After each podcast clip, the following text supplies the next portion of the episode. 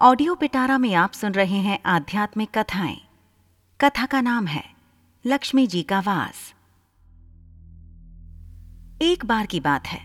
राजा बलि समय बिताने के लिए एकांत स्थान पर गधे के रूप में छुपे हुए थे। देवराज इंद्र उनसे मिलने के लिए उन्हें ढूंढ रहे थे। एक दिन इंद्र ने उन्हें खोज निकाला और उनके छुपने का कारण जानकर उन्हें काल का महत्व बताया। साथ ही उन्हें तत्व ज्ञान का बोध कराया। तभी राजा बलि के शरीर से एक दिव्य रूपात्मा स्त्री निकली। उसे देखकर इंद्र ने पूछा, दैत्यराज, यह स्त्री कौन है? देवी मानुषी अथवा आसुरी शक्ति में से कौन सी शक्ति है? राजा बलि बोले, देवराज, ये देवी तीनों शक्तियों में से कोई नहीं है। आप स्वयं पूछ लें। इंद्र के पूछने पर वे शक्ति बोली, देवेंद्र, मुझे ना तो दैत्य राजबली जानते हैं और ना ही तुम या कोई अन्य देवगण। पृथ्वी लोक पर लोग मुझे अनेक नामों से पुकारते हैं, जैसे श्री, लक्ष्मी आदि। इंद्र बोले, देवी, आप इतने समय से राजा बलि के पास हैं, लेकिन ऐसा क्या कारण है कि आप इन्हें छोड़कर मेरी ओर आ रही हैं?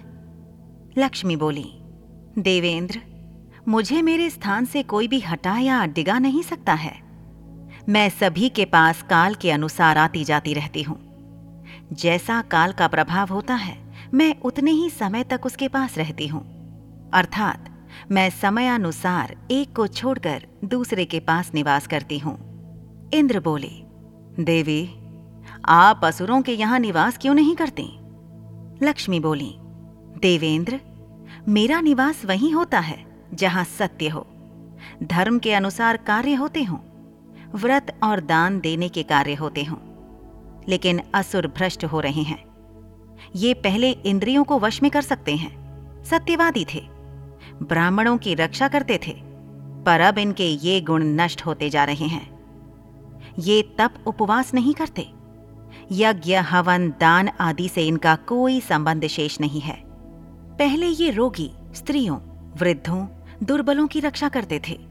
गुरुजन का आदर करते थे। लोगों को क्षमा दान देते थे। लेकिन अब अहंकार, मोह, लोभ, क्रोध, आलस्य, अविवेक, काम आदि ने इनके शरीर में जगह बना ली है। ये लोग पशु तो पाल लेते हैं, लेकिन उन्हें चारा नहीं खिलाते। उनका पूरा दूध निकाल लेते हैं और पशुओं के बच्चे भूख से चीतकारते हुए मर जाते हैं। ये अपने बच्चों का लालन पालन करना भूलते जा रहे हैं। इनमें आपसी भाईचारा समाप्त हो गया है। लूट, खसोट, हत्या, व्यभिचार, कलह, स्त्रियों की पतिव्रता नष्ट करना ही इनका धर्म हो गया है।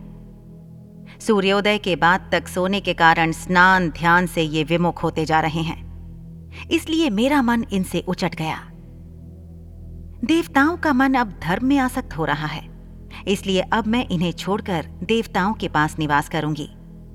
मेरे साथ श्रद्धा आशा, क्षमा, जया, शांति, संतति, धृति और विजति, ये आठों देवियाँ भी निवास करेंगी। देवेंद्र, अब आपको ज्ञात हो गया होगा कि मैंने इन्हें क्यों छोड़ा है। साथ ही आपको इनके अवगुणों का भी ज्ञान हो गया होगा। तब इंद्र ने लक्ष्मी को प्रणाम किया और उन्हें आदर सहित स्वर्ग ले गए। ऐसी ही इंटरेस्टिंग किताबें कुछ बेहतरीन आवाजों में। सुनिए सिर्फ़ ऑडियो पिटारा पर।